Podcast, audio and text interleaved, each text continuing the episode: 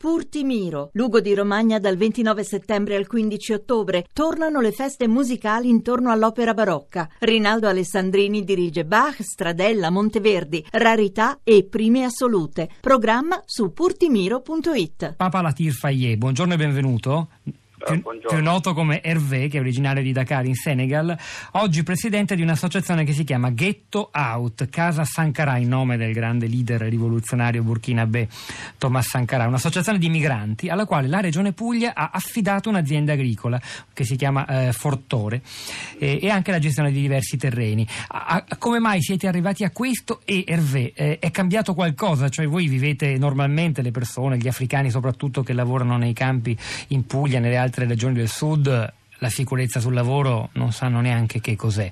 Nella vostra cooperativa è cambiato qualcosa? Eh sì, uh, se, buongiorno prima. Buongiorno, tutto, grazie. Buongiorno a tutti. Allora, eh, per noi che attualmente abbiamo riuscito a portare fuori del ghetto uh, circa 40, uh, 400 persone.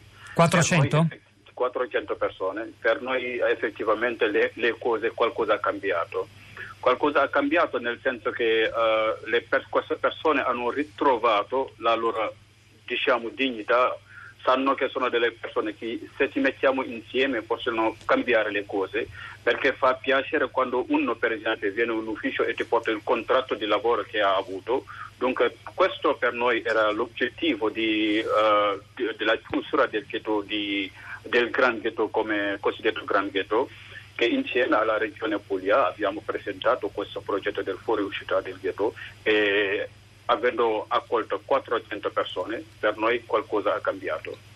Voi tra l'altro siete, lo ricordo, una cosa interessante, partner nella produzione di un documentario che si chiama Yululu che ha appena vinto il premio Migrarti eh, all'ultimo Festival del Cinema di Venezia da un'idea di Sestilla Pellicano e Ivan Sagné con la regia di, di, Michele Cinque. Senta, queste 400 persone eh, coinvolte in, nel progetto a, che vi ha affidato la Regione Puglia, adesso come lavorano rispetto a prima? Quante ore? Con quali norme di sicurezza?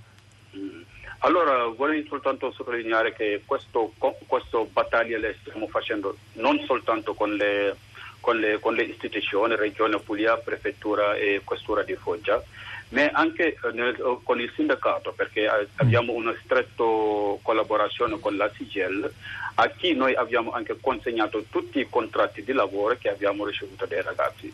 Dunque, eh, effettivamente eh, loro hanno riuscito perché la cosa la, prima, la più importante all'inizio era di sensibilizzare quelle persone a sapere come devono muoversi nel, nel, mercato del lavoro, con chi devono parlare e quali sono i loro interessi.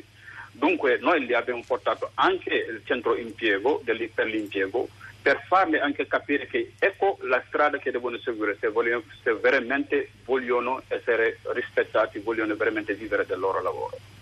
E cosa rispondono? Cioè per loro la sentono come un valore la sicurezza? Oppure magari si preferisce lavorare senza sicurezza, però, che ne so, guadagnando di più?